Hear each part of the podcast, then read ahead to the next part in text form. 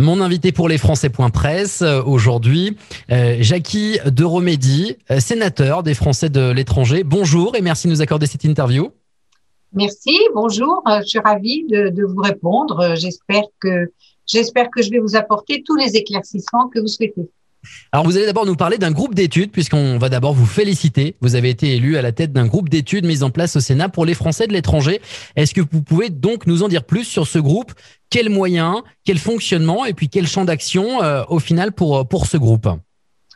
Écoutez, ce groupe, ça fait euh, ça fait six ans que je suis élu au Sénat et ça fait bien euh, cinq ans que je travaille pour essayer d'obtenir ce groupe. Donc, au départ, c'est créé pour, euh, pour faire prendre conscience euh, au, au, Sénat, c'est-à-dire au président et, et aux sénateurs, euh, qu'il existe des Français de l'étranger qui sont qui doivent être part euh, part de, du Sénat, qui, qui doivent exister au Sénat. Au Sénat, il y a des délégations euh, pour les Français d'outre-mer, pour pour les femmes, pour pour plein de choses, mais il n'y avait pas les, les Français de l'étranger, donc je trouvais que c'était injuste et donc j'y tenais.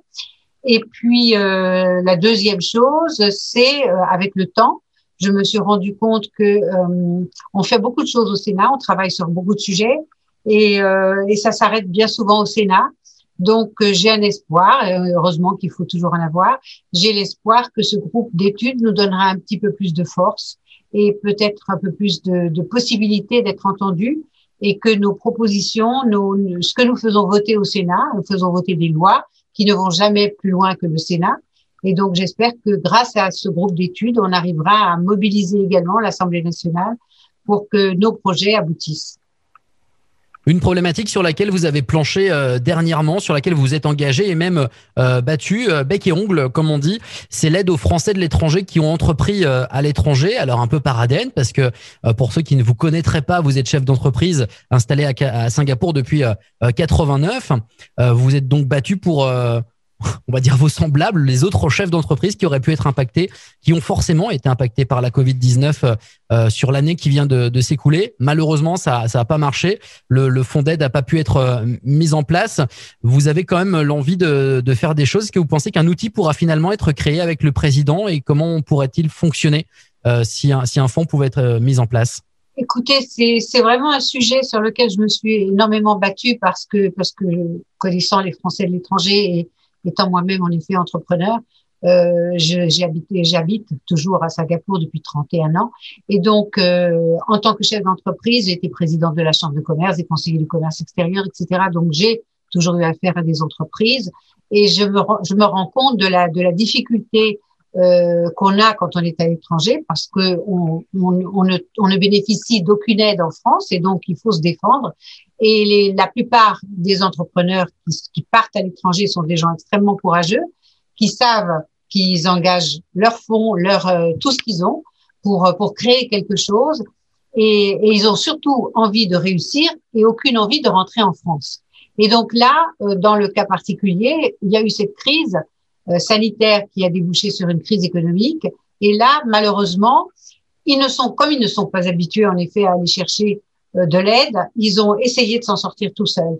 Et donc, ils ont attendu, ils se sont dit, ça va durer un mois, deux mois, trois mois. Au bout de six mois, ça commence à aller beaucoup plus mal. Au bout d'un an, ça va beaucoup, beaucoup plus mal. Et là, ils arrivent au bout. Ils ont mis toutes leurs économies, ils ont mis tout ce qu'ils avaient, et ils se retrouvent aujourd'hui sans rien, avec euh, avec des années euh, qu'ils ont mis à s'implanter et tout tout perdre. Donc c'est extrêmement euh, triste et c'est euh, ce sont des vies détruites et, et des gens qui, qui, qui auront du mal à se reconstruire. Donc le gouvernement a dit non, la Banque publique d'investissement a dit non. Le, le dernier levier, c'est de continuer de faire pression sur le gouvernement jusqu'au moment où, où ça voilà, ça cède. il faut se battre. De toute façon, sur tous les sujets qui concernent les Français de l'étranger, il faut se battre. Je ne sais pas pourquoi euh, ce gouvernement en particulier non seulement ne nous aide pas, mais est revenu sur beaucoup de choses qu'on avait obtenues. Et, et, si vous voulez, c'est, enfin voilà, donc ça va changer. Euh, une autre mesure, une autre idée qui vous tient à cœur, c'est la, mise en place d'un fonds pérenne pour les expatriés pour euh, les catastrophes naturelles, éventuellement aussi les catastrophes euh, politiques, hein, une instabilité politique dans un pays. On sait que ça peut faire perdre beaucoup d'argent à une entreprise qui serait installée à l'étranger. Est-ce que vous pensez que là aussi, vous pourrez finir par y arriver avec Emmanuel Macron? Et puis alors, comment ça va fonctionner? Où est-ce qu'on place le, le, curseur en cas de, en cas de, de, de, un peu de chahut politique? Il faut quoi? Il faut que le gouvernement soit renversé Comment vous imaginez la, chose? Alors, c'est un projet de loi qui a été déposé par mon collègue euh, Roland Legleu, euh, dont, j'étais co-signataire avec Christophe Rossa.